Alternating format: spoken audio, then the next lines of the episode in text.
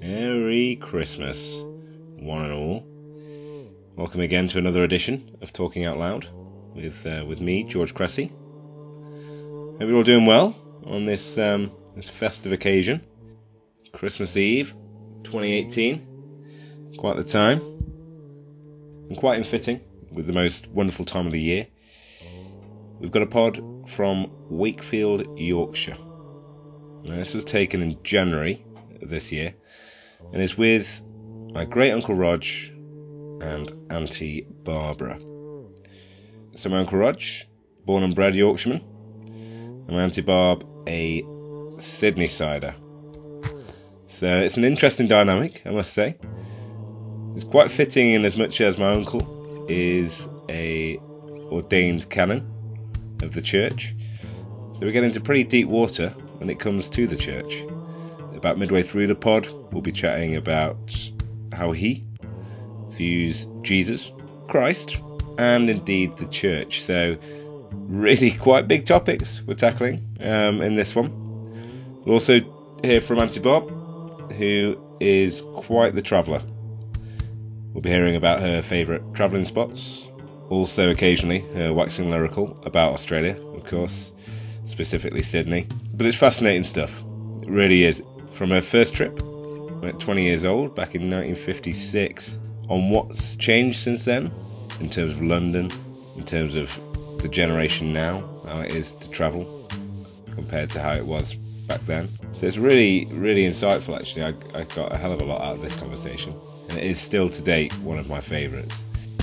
And finally, there's a lovely little plug at the end for Roger Cressy's very own children's book, The Talking Giraffe.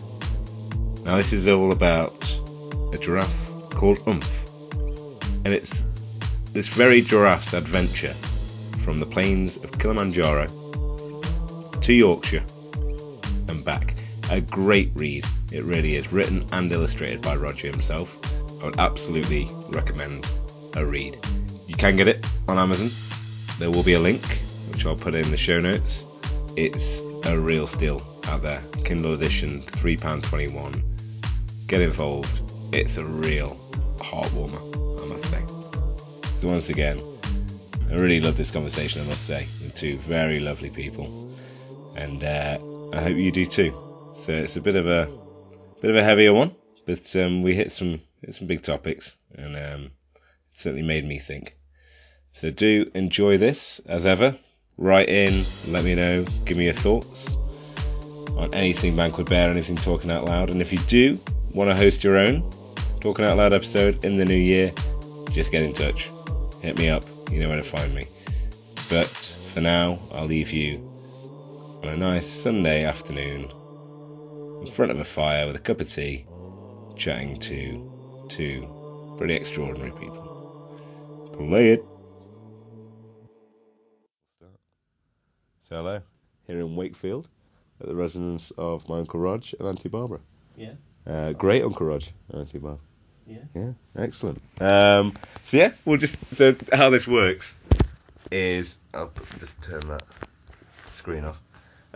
We just sit back and have a chat like we have done in the past. Right. Like any old normal conversation. So what do you want to know? What do you want to ask me? So I think we'll start with just travel anecdotes. Obviously you guys have travelled pretty extensively in your life. Well, around my furthest is to Australia, of course. Singapore. Much further. Australia's pretty far. We've been to. Yeah. Hong Kong, okay. Singapore. I worked for a year in Switzerland. Okay. But other than that, we've remained very much in England, haven't we? Yeah. Since we were married. Since we were together, yeah. We have had trips to Australia. Okay. And loved them.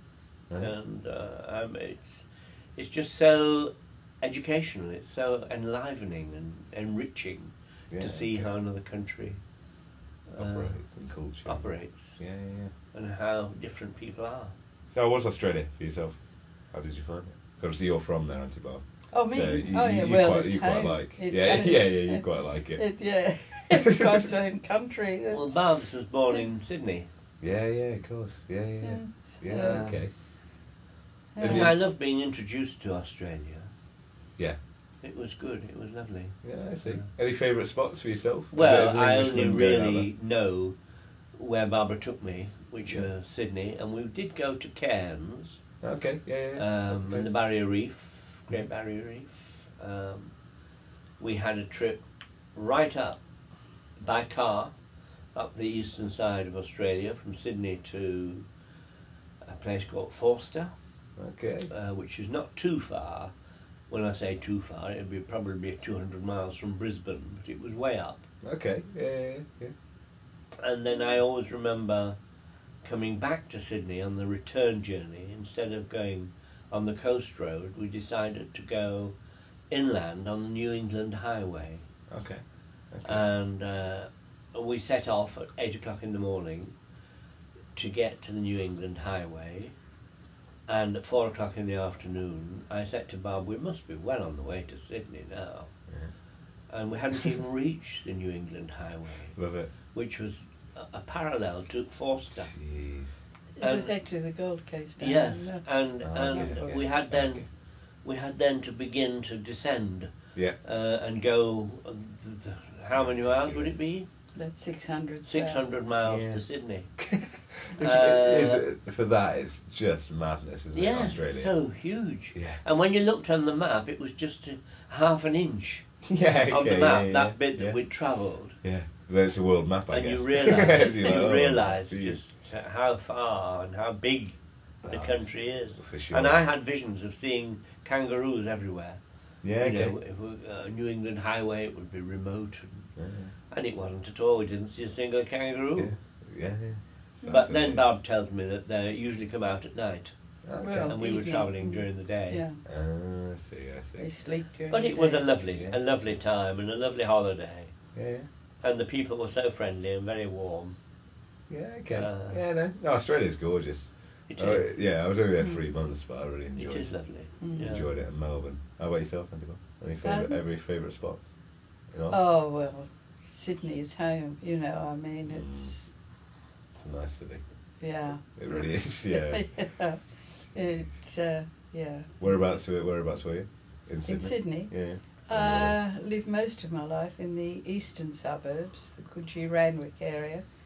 And then for the last 16 years, I lived in Strathfield, which is out west, but a big railway intersection. And I went there because my mother was living in the mountains and she would come down frequently. Okay. And she could get off at Strathfield and it was more convenient for her and easier if I moved. So I went like a total martyr out to the west. But it turned out to be a lovely place to live. Oh, really? Okay. Yes, how far out of Sydney is that then? It was about 12 miles from the centre, or from the quay. Down the harbour. Yeah. About 12 miles. Okay, but easy enough to get into Sydney from that. Oh, dead simple, because it was this big intersection, and I'd go down and I'd get the train in, and there might be two stops, because it would go straight through, so I could be in the centre of Sydney in 15 minutes. Wow. So it's... Oh, perfect. So it's the best of both worlds in a way. Yeah, fascinating. For visiting friends and family, you're sort of like in a hub, and I was not very far from anyone then. Yeah, okay. That's cool. But I'm still an eastern suburbs lady at heart. Oh, really? Okay. Yes. Yeah, you can't.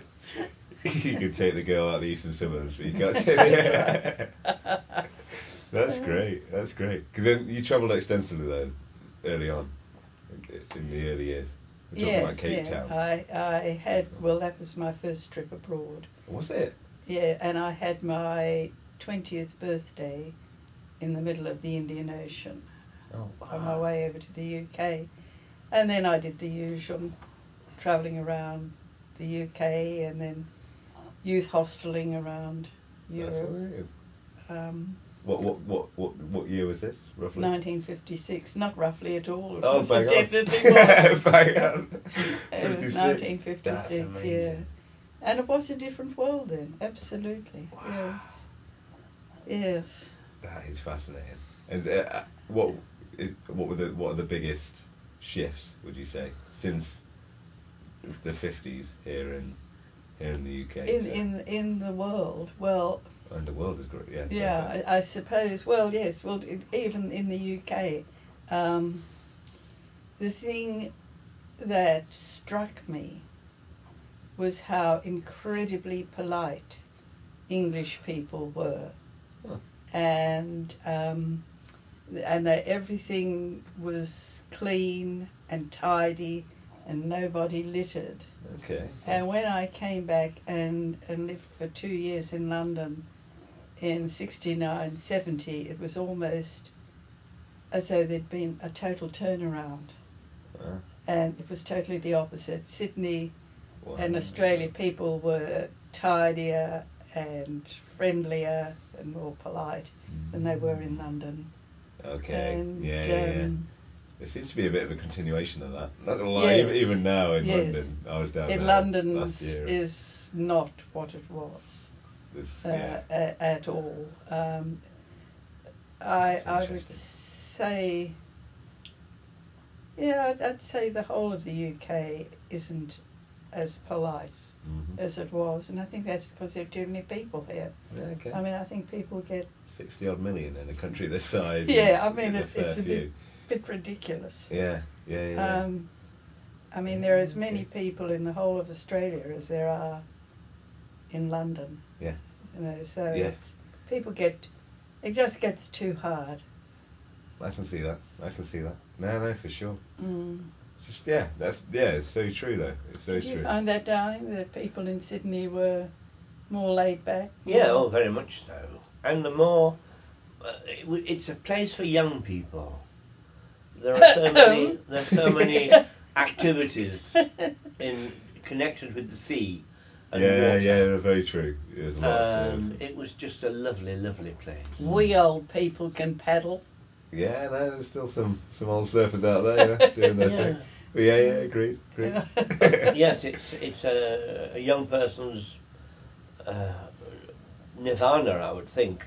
Yeah. To live out there. I've got a lot of mates out there. Yeah, my age, I was doing that. Yeah, and it's a safe environment, or I always considered it to be so. Whether it's changing or not, I'm not sure. I guess it is. Yeah. But when I first went, it was very different. It was lovely. Yeah. Australia's got some great points to it. I must say. Yeah. Well, you wanted something there, Auntie Bob, in terms of. You said the world has changed drastically, I imagine, in the last 50 years. Well, just from what I've read and seen. Yeah. But, yeah. It's any standout things for women in particular, it's not as safe as it was. Oh, interesting. Okay. Yeah. To me, there was always, from the very first time I travelled, right up and probably until about 15 years or more ago, if you were, I don't know quite how to put this, I'm saying a certain type of person, but someone who wasn't going to be running around or going wild, someone who was just leading a normal average life, somehow you were safe. That protected you. The way you dressed, the way you worshipped, the way you behaved. Just your general behaviour and everything. Yeah, okay. This sort of gave you a cloak that protected you. People did not bother you. Okay. But I have seen that change. That I think young girls in particular have to be far more careful in what they say and do and dress than I ever had to, or my contemporaries had to. Yeah. And I find that a great shame. That there is actually, there might be more equality, but there's less freedom, I think. Oh, okay. Yeah. Certainly from my viewpoint, anyway. That's interesting. Yeah, okay. Because now you find that, it's a shame throughout India there's a lot of that with where girls are objectified a lot up there by the men up there, and it's a very cultural thing. It's changing. It's taken a hell of a lot longer than it should, in my opinion, to change that. But well, it's been going on for a long time also. Very true, very true. I give it that. But at the same time, we're all, you know, we're all got the same kind of brains. So we like to, everyone says that we have at least, you know, and I also believe that's true. So yeah, with the internet and everything, we should be able to sort of get everyone on a page soon enough, you know, to go, actually, that's not right. You shouldn't be doing that, you know. But yeah, that's fascinating. That is fascinating, because surely when you look at this, no, maybe not even that. Statistically, it'd be good to actually look at in the 50s if there was more crime than there is nowadays, or whether or not it's just hyped up by the media that there's X and Y. But I think you're right. I think there's there must be something in that. Yeah. I think there can be more copycat crime now, you know, because of the media. You know, everyone learns about these things. Where you go online or something, and where before, particularly coming from Sydney, sometimes news would be a week old before it really hit the newspapers and the radio, and that was it. I mean, in Sydney, well, the whole of Australia, there was no television till 1956. Okay. And that came from the Olympic Games. Wow.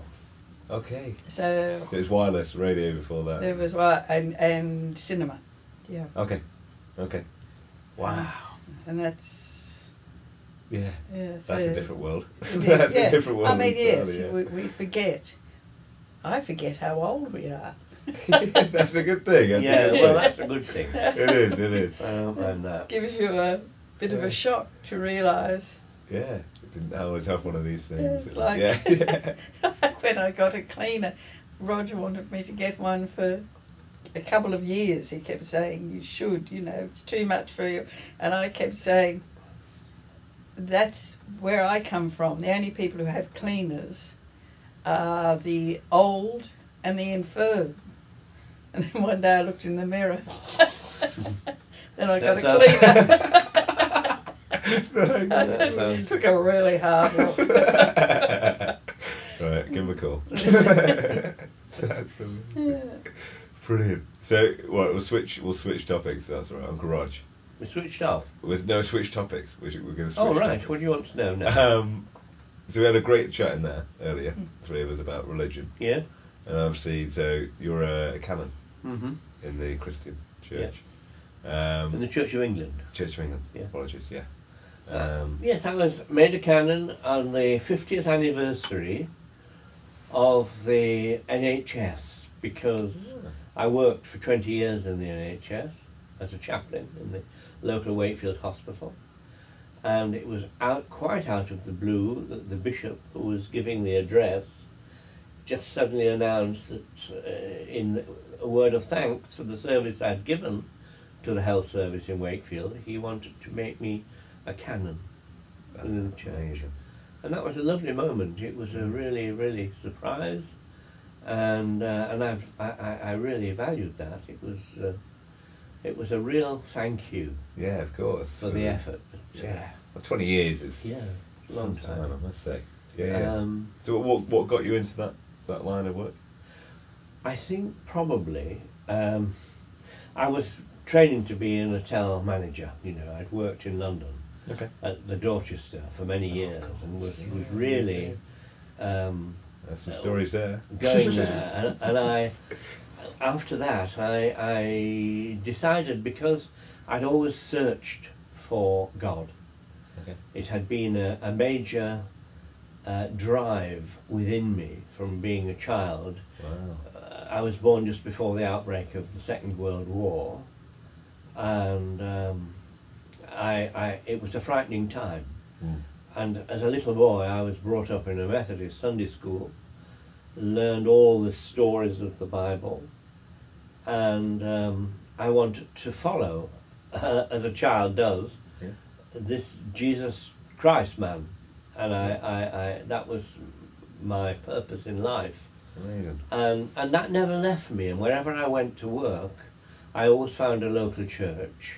And my mother, when I went to work in London, was concerned for me because she said, you must find a nice church, dear, because you'll find nice people there.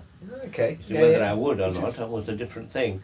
Yeah. And because I think she was afraid of what else I might find in London. With you. And you do find all kinds of sure. things. And I made a lot of good friends at St. Martin's Church in Trafalgar Square.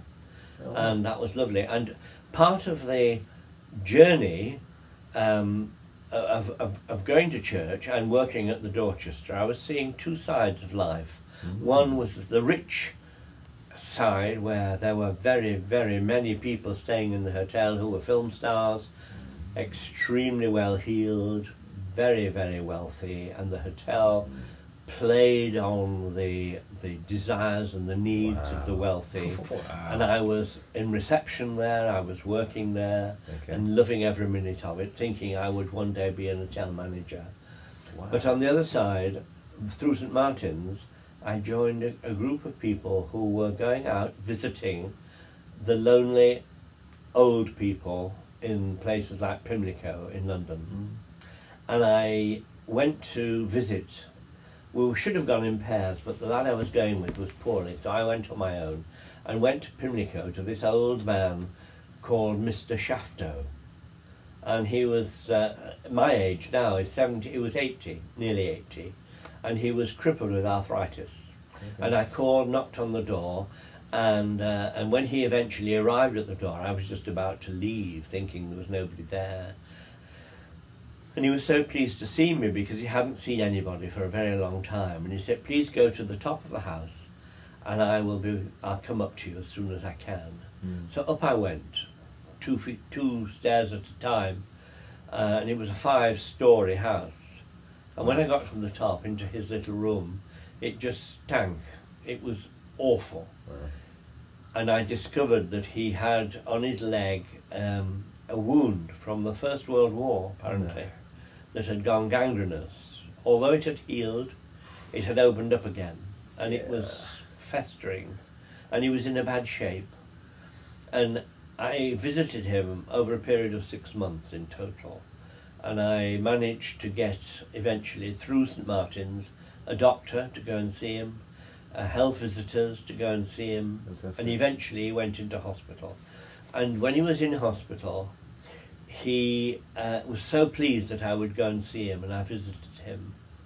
And one week, I couldn't make it. I used to go and promise him that I'd go every Thursday, but that's all I could give him, but I would not let him down. And one Thursday I had to let him down for some reason, and I rang the hospital, and the sister answered and said, Mr. Cressy, we've been trying to get you.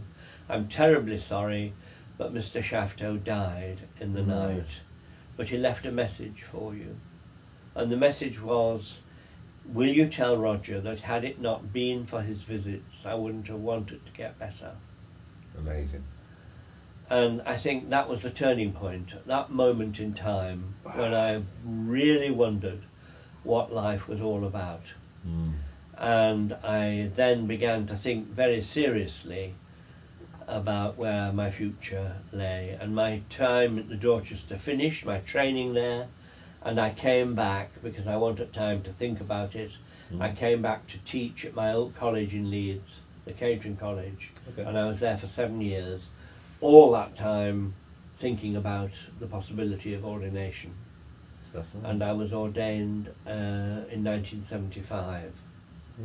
Yeah. I did 2 curacies, and then I think I was drawn to hospitals, partly because of what Mr. Shafto had gone through, and partly because a lot of my relatives on my mother's side had been doctors and nurses, and so it so happened, it seemed all to fit in. The chaplain there was leaving, and he asked me if I might be interested in his job, and I said yes I was, but I didn't think I'd had enough experience, and anyway I went for the interview, and I asked the Archdeacon at the time if I could go for this interview. I said, you know, I don't think I'll get the job, but it would be interesting to have the experience of the interview. So he went, and I sold myself. And I got the job. Yeah. I got the job, and I never looked back, and it was just a wonderful, wonderful experience. I did 2 years training in theology at Chichester, okay, Theological College. And how does that work then, if you don't mind me asking? I don't know anything about it. How does what work? The theology teaching, so you have to go... Well, you go first and foremost to see the bishop, okay, if you think you have a calling. Mm-hmm. And I felt very much so that I was, because of my relationship at the time with God, I thought maybe this is what I ought to be doing. So okay, I went to say to the bishop, look, do you think it's possible that I could have a calling? Mm-hmm. And can I have it tested? So he sent me on a conference for a week to be tested. Okay. I was questioned in every aspect of my life, wow, my work, for honesty, my sexuality, everything, wow, was explored. Yeah. Okay. And they would be deciding whether I would be able to go forward for ordination. Yeah. And within a couple of weeks, the bishop received a letter, which he sent to me to say that you have been recommended to go forward for training. Okay. So I had to give up my job. Mm-hmm. This was when I was still teaching, of course. Yeah, I see. I gave up my job and went to two colleges. The first was at Lincoln, where it was not very... I wasn't warmly welcomed, I thought. It was a cold day, wet day, there was nobody there to greet me. I thought this is a place that I'm not really too interested in coming to, frankly. Yeah, okay. Yeah, yeah. And so the following weekend I went to Chichester for an interview there. And it was a lovely, warm, sunny day. I knew nothing about churchmanship. Yeah, okay. I didn't realise that Lincoln was more Protestant than Catholic, right, more Methodist and Anglican together. Right. And Church of England, and Chichester was the opposite. It was very much Anglo-Catholic. Mm-hmm. Not that I wanted that, but I felt the warmth there and was greeted on the lawn by the deputy principal, who with open arms said, you must be Roger, come on, we're waiting for you. Oh, excellent. Yeah, perfect. So I went in there and I felt at home. Oh, it was very hard. Graft, I felt as if I'd moved into a monastery because I was praying every 2 or 3 hours. Wow. Okay. It was a complete and utter change from living a playboy life. Yeah, okay. To going to theological college. Yeah, yeah. And halfway through I thought I'd made a big mistake and I would leave, but my friend said, stay on, see it through, wow, and which I did. Yeah. And I never looked back. It was the greatest thing I've ever done, and it was the biggest and most satisfying career I could have ever wanted. Really, yeah, yeah, yeah. And so there we are. Yeah, so that brought me up to my 20th year in Pinterfields, where 2 years later I retired in 2000, and I've been retired for 18 years now. Excellent. You're still very active. Still very active. I have been up to now. I'm just beginning to let go. That's absolutely fine, I think. Yeah, I think that's understandable. I've earned it, I think. I think so too. But it's been a wonderful, wonderful career. Oh, amazing. Amazing. And I always saw, I've always said, you know, if God is not a God of love, what is the point of worshipping him? What is the point of worshipping anything other than that which brings you the highest degree of enlightenment? Beautiful. And satisfaction, which is love.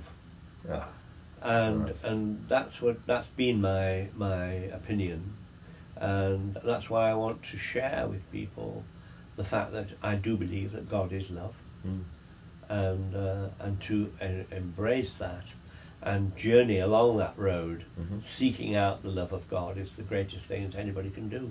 That's beautiful. That's beautiful. So basically, that's my philosophy, really. It's a great philosophy.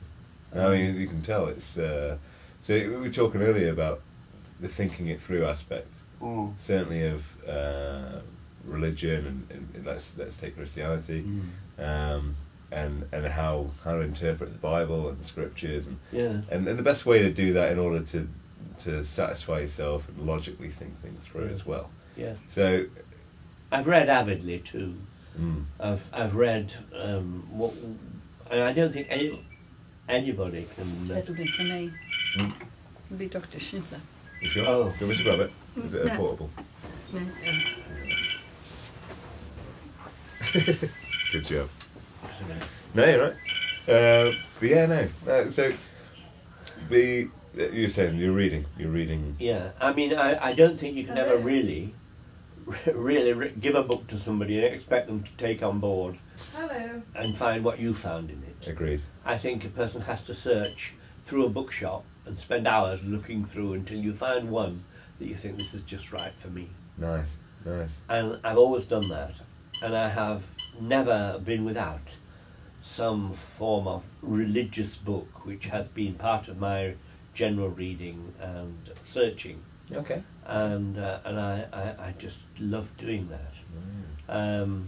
Any recommendations? You're reading books at the minute. You're reading. Yes, I'm reading some wonderful books. I mean, this one here, the one I've suggested to you. This one here is Arise, My Love by William Johnston. He's a wonderful man, a wonderful writer on mysticism. He's also written a book called Being in Love. And he suggests that we need to actually know God in the same way that we know a person whom we are in love with. You have to actually work at it and see that God is worth loving, and love God as much as you would love a wife or a husband or anybody who you want to spend the rest of your life with. And once you do that, then your heart is awakened. Wow. Spiritually. Mm. You can read endless number of books and they can be awakened mentally. Mm-hmm. But spiritually, I think, when you love God, you are opened in a different sort of way. That's Let me just read this to you, if I can. It's only a very short piece. Please. Yeah, absolutely. This is a lovely piece from a book called... a book called Things Hidden, Scripture as Spirituality by Richard Rohr. Okay. And there's a lovely, lovely ending to the book. And he says, from the words of Simeon from the 10th century, he said, "We awaken in Christ's body as Christ awakens our bodies. There I look down and my poor hand is Christ. He enters my foot and is infinitely me. I move my hand and wonderfully my hand becomes Christ, becomes all of him. I move my foot and at once he appears in a flash of lightning. Do my words seem blasphemous to you? If they do, then open your heart to him and let yourself receive the one who is opening to you so deeply. For if we genuinely love him, we wake up inside Christ's body, where all our body are all over, every most hidden part of it is realized in joy as him. And he makes us utterly real, and everything that is hurt, everything that seemed to us dark, harsh, shameful, maimed, ugly, irreparably damaged, is in him transformed, and in him recognized as whole, as lovely, and radiant in his light. We awaken as the beloved in every last part of our body." And then there's the question, just test yourselves. Do you acknowledge that Jesus, the Christ, is really in you? If not, you have failed the test. Mm. Okay. And it just sums up really a life of sharing and searching. Yeah, I see. It is glorious to me, those words. Yeah. And I just want to share with everybody. That's beautiful, and the only thing with that, if coming from from where I'm from now, and mentally, is sort of maybe almost atheistic mindset. Yeah. So, like to break that down, I'd love it, and I think it's a beautiful sentiment. Yes. The issue I take with is the Christ part, in terms of this person Jesus Christ should be in me, and we should all, like, if it was God or it was Buddha, if it was something else. Exactly. So every religion seems to have different That's right. Variants well, of it, disregard just that. Just reword that. Yeah, yeah, exactly. Just reword that. That is God. Yeah, yeah. Absolutely. And we see. That's beautiful. Christ as God. So that's why it's mentioned Christ. Yeah. I see. But it's gorgeous. It's a beautiful, beautiful paraphrase. It's what I consider a worthwhile search. Amazing. Whatever God you follow, God you follow, and if you follow that God, providing that God preaches love and compassion, then it's. Doesn't matter who you follow. Yeah. If absolutely. That's what you want. For me, I couldn't follow anybody but Christ. Absolutely fine. But there are many people who follow their own. I think it is just. Yeah, it's understanding, isn't it? And I think as we said earlier, each religion seems to be preaching the same fundamental basics, and that's one of the things that respect others. William Johnson says that most religions have at their core the love of humanity, and that's what you're into as a follower of God. Absolutely. Nice. I think there's definitely it's encouraging for me to have this conversation, I think, in terms of that, it's it's great to nice sit down to share. Absolutely. And to talk. Yeah. I mean, you and I see the Christ differently. I see Jesus as the man, and the Christ as the spirit. Okay. The. Oh wow. And we talk around it and come usually back to the same conclusions. That's a lovely way to say it. Actually, that's a lot. I think actually that might be an easier way for me to come to terms with that concept, because that's that makes a lot more sense, because the Christ part is so, what's the word, it's so good almost, like it is, you can't touch that, it's like, well, I kind of want to be Christ, but bloody hell, that's difficult, because I've got these kind of thoughts and these kind of feelings constantly, and that's for some reason not where I should be, but again, in my head, it seems like, please jump in here, Garage, if I'm big it. But like so the way I see Christianity, and obviously I was brought up Christian, my mum and dad, went to church until I was 18. And I took away great things from it, the morals and everything like that, and Sunday school, and come away really happy I did it. But since then, I've not been back to church really, certainly for the last few years. No, because it's a small, like we spoke about earlier, it's quite a small church. Very old school in the way it preaches and practices Christianity, and you get bored, and there's other things that take your attention away, and I'm on my own now, and I'm quite happy with the morals I've got, and I think I'm on a good path, which is lovely. Yeah. I think that, again, that's probably the main thing that church gives you, is set you on the right path, and look, we're here if you need you, kind of thing. It's not like you, but the Bible and things like that seem to me, and to yourself, like we spoke about earlier, really. Jesus, I'm sure, was real. I'm sure was a person. I feel like he's been a little bit blown up with the water into wine and things like that. And you go, okay, well, it's a metaphor potentially for something that he did that was really powerful or enlightening. Great. And it seems to me like there was that gap between Jesus being alive and then the church really taking off and becoming like you said, Barbara, like a business, like this business taking off, this business side of Christianity, boom, and then everything gets a little murky, like we spoke about before. When the analogy you made was fascinating, where the chap you were speaking to, and what was it you said? I said that we are the church. Yeah. That's could you explain that? It's a little more. I forget the whole thing. Well, he was talking about the importance of getting people into the church, which I see as the I think he was talking about the organisation. That was my concept. Yeah, that's right. And because you need the funds, we need the people to, carry it forward and so on. And I said, but we are the church. I mean, the congregation is the church, not the building, not the money, not the We could do this on a field. We could do this in a field. Yeah, you could, except we're a bit damp over here. Yeah, agreed. But we're in Wakefield. And I see the need for the organisation because, although there's a lot about it, I don't agree. You've got to accept it carried the gospel forward. Mm. It has, and it's given us that. It's the only way the gospel can be carried forward. And it is to have some kind of organisation. Mm. But that is not the church. Yeah.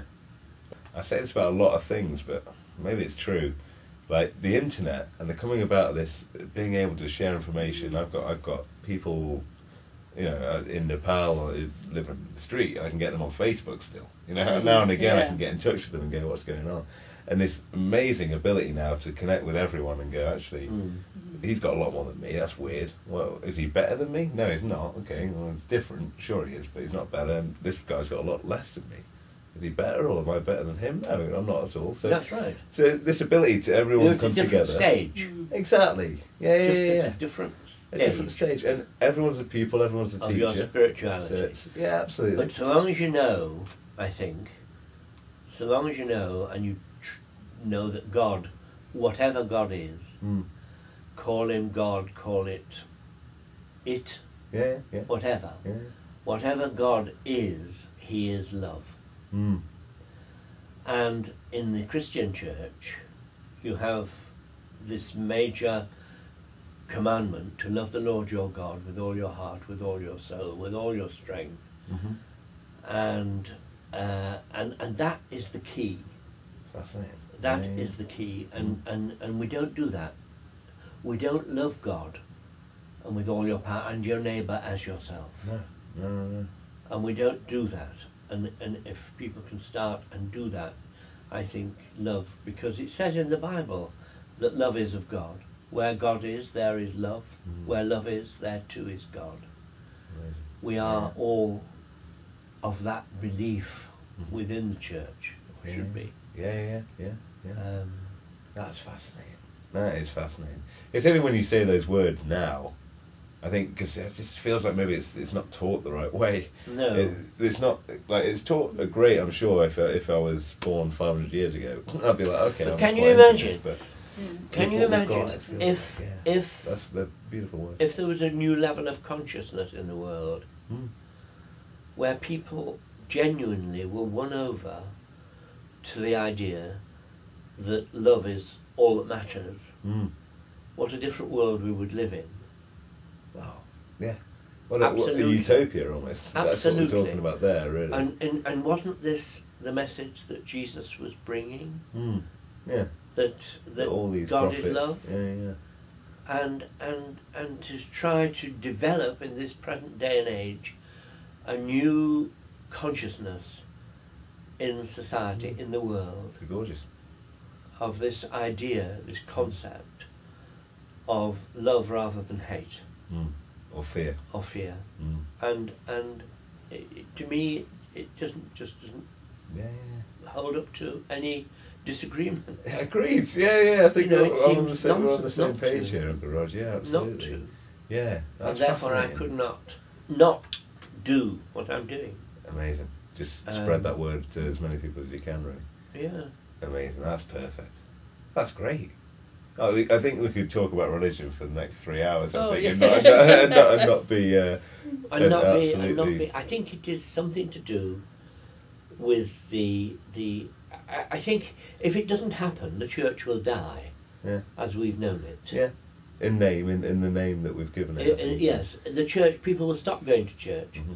It will have to change. It won't be erased completely because the church will return to being what Barb says. We are the church. The people, the ordinary people everywhere, are the church, or is the church. Yeah. You know? And they will ultimately find this way of doing it, but I think they would certainly need guidance to do that. Yeah. And it won't be from the head, it will be from the heart. Nice. It will be where love rests, I think. Yeah. Trust and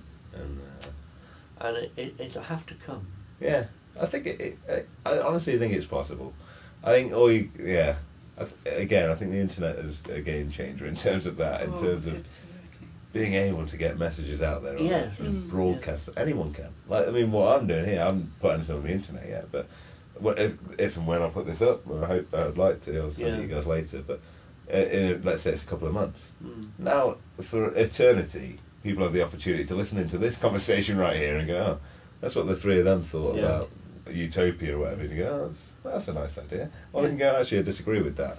If they disagree with it, here's what you do. You write into me, and I get you on the podcast, and we talk about this, and I go... Yes. And you see the other side of the coin. Yeah, absolutely. And I go, oh, you make a good point there. Maybe it is all about fear, even though it definitely won't be. But you know what I mean? It'll be like, okay. Mm. And we just talk. We talk all this through. We get it all together. We've got robots and algorithms that we can do a load of things to logically give us stats and say, actually, everyone's happier if we all just get along. It turns out, here's a number on it. 100%. So I was fascinated. There's obviously so many religions out in India and things like this. Oh yeah. And so many intricate little real the little niche, differences, nichey religions. There's ones that I want to forsake all those little niches. So I want to just love. Absolutely. I just want to love and help people to learn how to love. Yeah, agreed. No, I'm with you. I'll join that one for sure. But I mean, some of them are actually built to die out. Some of them you have to be born in your bloodline in this certain religion. Yeah, and that's the only chance you get to do it. So you can never, never choose. Do it. Never choose to even be one. You go, what the? Wow. I mean, it's going to die out, or it's going to maintain itself, or get filtered down and diluted, but. It's quite quirky, and I don't mind that, so long as it's not preaching bad things. I don't mind a quirky little religion. So long as the fundamental belief is the same. Again, I mean, the Quran got great messages in there, loads of them. I'm sure, and then you get the fundamentalists who are just a bit like our evil. It's the same with fundamentalists in every religion. Yeah, absolutely. They screw it up. They screw it up always. They do. Yeah. And do you know, I think it is because they treat their religious scripts literally. Mm-hmm. Agreed. You know? Yeah. And you can't do that. No. I think the Bible is one big metaphor. Beautiful. I think it is the language. I think we were talking this morning, Barbara and I, about Adam and Eve. Mm-hmm. We were trying to determine who were the sons. Did Adam and Eve have children together? And who were they? Mm. But if you don't treat Adam as a man, but you treat it as a metaphor for mankind. And womankind. If you are worshipping God. Oh, nice. If you are worshipping God, I don't think it matters that the Adam in you can worship the Adam in God. I mean, I think God loves man and woman equally. Yeah. And I think man and woman should love Jesus equally. Mm. Just because, but men, macho men, wouldn't dream of worshipping a man Jesus in the same way. You couldn't say that he loves a man. You know, that's your point. It's a delicate issue. Yeah. But I don't think in terms of God's power, of God's design, of God's need, of God's gift, we should worry about that. I think he is for mankind, and that includes men and women. And I think if only more people could recognise that too, it would help. Amazing. And if they stop limiting love, I mean, what you just said means that they've limited their concept of love is strictly physical. Yeah. And that's just one aspect. Very true. Yeah, putting limits on it. Puts limits on it. Putting rules on your own amount of love that you can give. Yeah. You don't know how much you got. It's fascinating. And very often love is construed as sex. In today's world. Yeah. And it can have nothing at all to do with sex, or it can have everything to do with sex. If you're in the right relationship. Of course. And if you love somebody, then I think that is the right relationship. Yeah, absolutely. I mean, This is a thing. I mean, yeah, I love Jack as much as I do my mum, you know. That's right. As you would everyone, you know, and your family, you know, and your friends, and things. Your friends that you want to go and work with, and but in some certain quarters, you don't mention that, you don't say that. Yeah. You know, I love Bob, the lad I work with, but to say that would be construed as something immoral. Yeah, this is the thing, because I think just people don't explain what they're thinking. They're too afraid in a lot of ways to explain, actually. Yeah. I love you, man. Oh, that's a bit weird. No, not in that way. Jesus. I know, X, Y, Z. You go, like, okay, well, that's fine then. Yeah, agreed. Yeah. I kind of love you too, I guess. You go, oh, that's thanks, right. Man. Yeah, it's easy. It's easy enough to say it and talk it through, but it's just having the self-confidence is another big one, isn't it? Yeah. Just be it, self-confident. Just speak your mind. Yeah, and be sure of yourself. Right. That's right. Be sure of where your position is in the world, and it takes time. It's the same. It does take time. Yeah. It's like what we were talking about earlier, though, with the travelling, you know. And obviously, I think, I'm sure we all agree what we did earlier about just that really helps. I think. Yeah. That really helps. Obviously, it does. Yes. Yeah. Yes, I'm sure it does. Yeah. It's the moving. It's been measuring what you've known up against something different. You know, it's the family and all you've been taught, and then suddenly you test it. That's a great way of looking at it.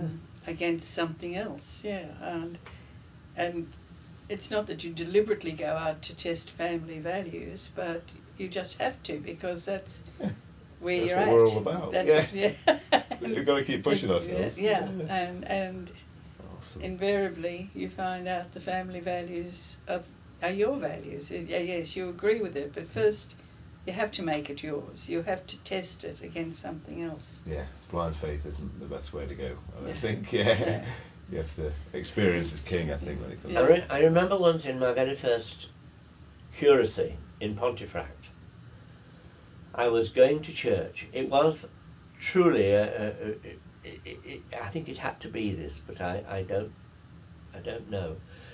I was going for my very first service as a new curate, having just been accepted into Pontefract Church, and it was the Sunday morning, and I was walking from my flat in Pontefract across a piece of waste ground to the church, and a man was coming towards me, and I had my cassock on. So I was in black, really, my dog collar, carrying my surplice over my arm. And this man came up to me and pushed his face into mine almost and said, "You fucking black bastard." Wow. Whoa. And it shook me to the core. I'd never, ever experienced anything like it. And he walked off. Whoa.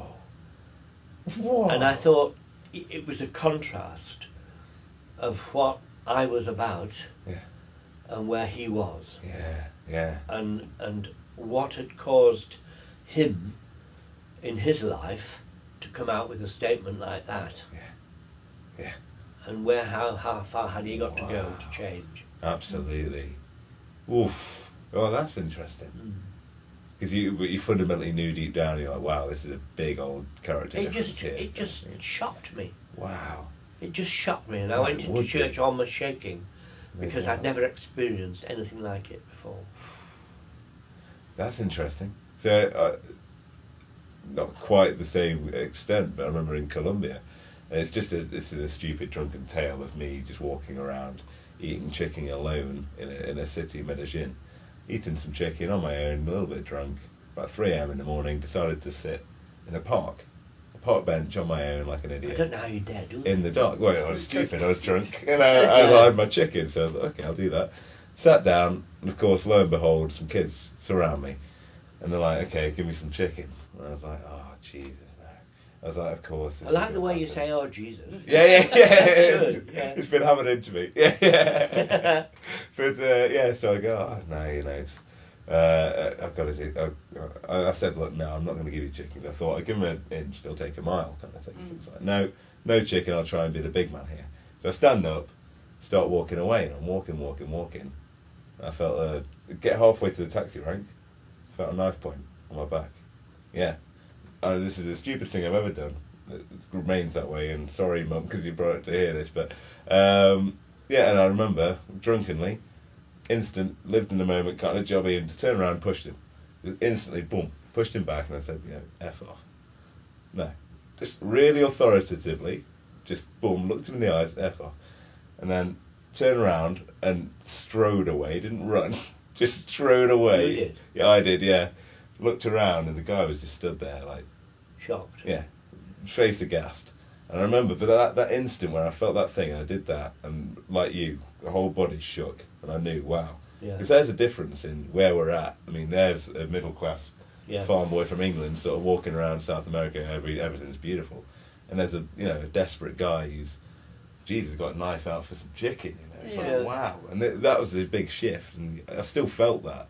Obviously, I dealt with it in a stupid way. But I'd have given him the chicken. Oh, yeah. No, I'd have given him the chicken. If I was sober, I'd have given you the chicken, by the way, my friend. So, yeah, next time just ask me for some. But, yeah, no, stupid. But that feeling, yeah, hopefully I can... It's kind of similar, I guess. Mm.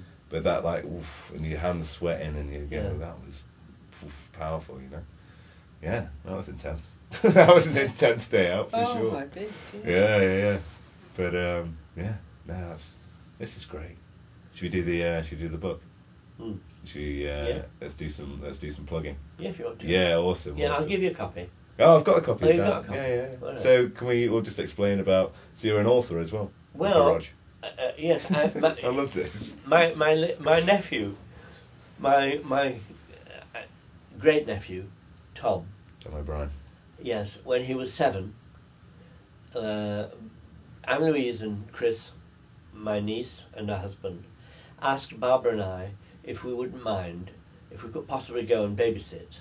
They were going out and they wanted somebody just for one night to sit with Tom. Okay. So we went over and Tom said, will you tell me a story, Uncle Rog? Now, I had always remembered that my dad, when he came home from the forces in the war, used to tell us stories about a camel called Milkana. Okay. And he would sit there and he would make up these stories as he went along, and we were sitting there absolutely glued to the stories of Milkana. Mm-hmm. And it was that in mind that I began to tell Tom, making it up as I went along, the story of a little giraffe. Oh, wow. A little giraffe called Oomph. Mm. And he was called Oomph because if you can imagine a giraffe's big floppy lips, he goes oomph. You see, and he was tickled by this. So we called him Oomph, and Oomph was his name.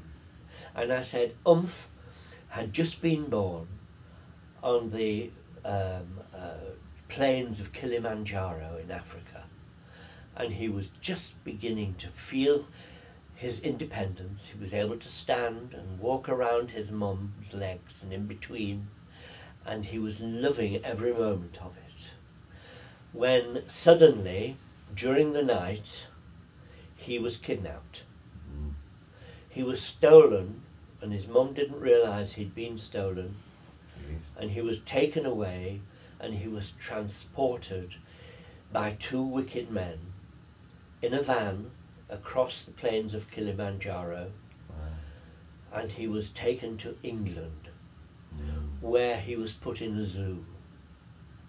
And the zookeeper's name was Mr. Thomas O'Brien. Oh, wow. That's all right. And it was in a place called Chichester, in Yorkshire. Okay. And it was a wonderful zoo, but he was taken there. And the story continues, so be it, that he was so much loved by the children of the zookeeper at the time, that they were astonished that by loving, the more love they gave to this little creature, the more it seemed that he was able to communicate with them. Oh. Not in any way in words or sounds, but things happened to them, almost coincidental, that they made them realise that they were receiving a message from the animal kingdom. Mm-hmm. And they had to do what they were perceiving was they were being told, and they quickly learned, after loving this little creature for some time, that Oomph was trying to tell them to help him to get back to Africa, because he was such a very special creature in the animal kingdom that they needed him. Okay. And so the children devised a way, simply, if they were stuck in some knowing what to do, they would go together to sit with Oomph in his little shed, okay, and surround him and think quietly that prayer. Yeah. But they would think, and suddenly they would come up with the idea. Yeah. And one day there was an old gentleman who lived quite near, and I can't remember his name now, but an old gentleman called Mr. Wormold. Okay. Mr. Old Worm, I called him. Okay. The children nicknamed him Mr. Old Worm. Uh-huh. And Mr. Old Worm said to them one day, "Children, do you want an old balloon basket that I've got? It's in my shed and I don't want it anymore. Would you like to have it?" Okay. So he gave them this balloon basket, and they suddenly realised that this is what they had to do. So they planned Oomp's escape, and they would take him themselves by air in a basket back to Kilimanjaro in Africa. Mm-hmm. And they set about having all kinds of different techniques. They had a fete, and they had a fair, and they raised money from people.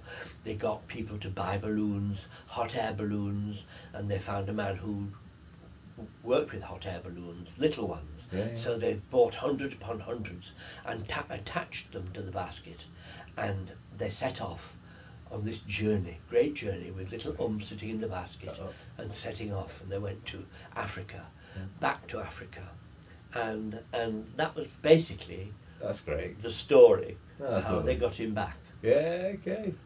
And the adventures on the way and the preparations of the basket, and they ran into storms and crises and nearly fell into the sea, and the birds and all the animals on the journey helped them to continue the journey and get back. And then there was a little letter waiting them when they got back, and they were astounded to realise, because one of the birds, a very special bird, had been sending messages to other birds' flocks throughout the world that Oomph was returning to Africa, because Oomph was the king of the jungle animals. Just as the lion was the king, Oomph was the wise counsellor, and they couldn't live without him. And he had to get back to give advice to the world, to the animal world, to the animal kingdom. And so that's how they got him back. And Mr. O'Brien had sent a letter to the people of Kilimanjaro, and on the way they had when the balloon burst, they let it float to the ground, and they had other balloons that they could blow up and fasten on, and so they did that. They pumped helium gas into the balloons, kept it going. Smart. But all these little filtering little balloons that died got empty, they had a label attached to them. So all the children of Africa were picking them up and making pen friends with the children in England. Look at this, it's all connected. It was all connected, you see. Yeah. And Mr. Wormold, Mr. O'Brien sent a letter to the people of Kilimanjaro saying what a wonderful experience it had been having Oomph in his That's awesome. So, and this is published? Yeah. Excellent. Well, only privately. Yeah, I see. And so they can't sell it unless it's requested. Okay. It can only be sold and publicised if people will send reviews in. Oh, right, okay. And I don't know whether people have. You can go into the internet now and get it. Oh, you can get this widely. Yeah. Oh, excellent! Yeah, but you've got a copy. I've got a copy. Signed copy as well. So that's going to be that. Read it and see what you can do. It will be lovely. I've read it already. Yeah. No, I'm saving that one for my kids. If anyone out there fancies a copy, look at that. I mean, that is probably the best salesman job you could have done there. Yeah. So we'll put this on the internet, and we'll get this. Nepotism. It works. Yeah. It works. Yes. Yeah. So that's awesome. Yes. That's great. Well, thanks, guys. We can leave it there. We'll continue to chat. That's lovely. But another cup of tea. I will have another cup of tea if that's all right. That'd be great. A cup of tea would be grand. Bankwood Bear Productions. Sip and chill.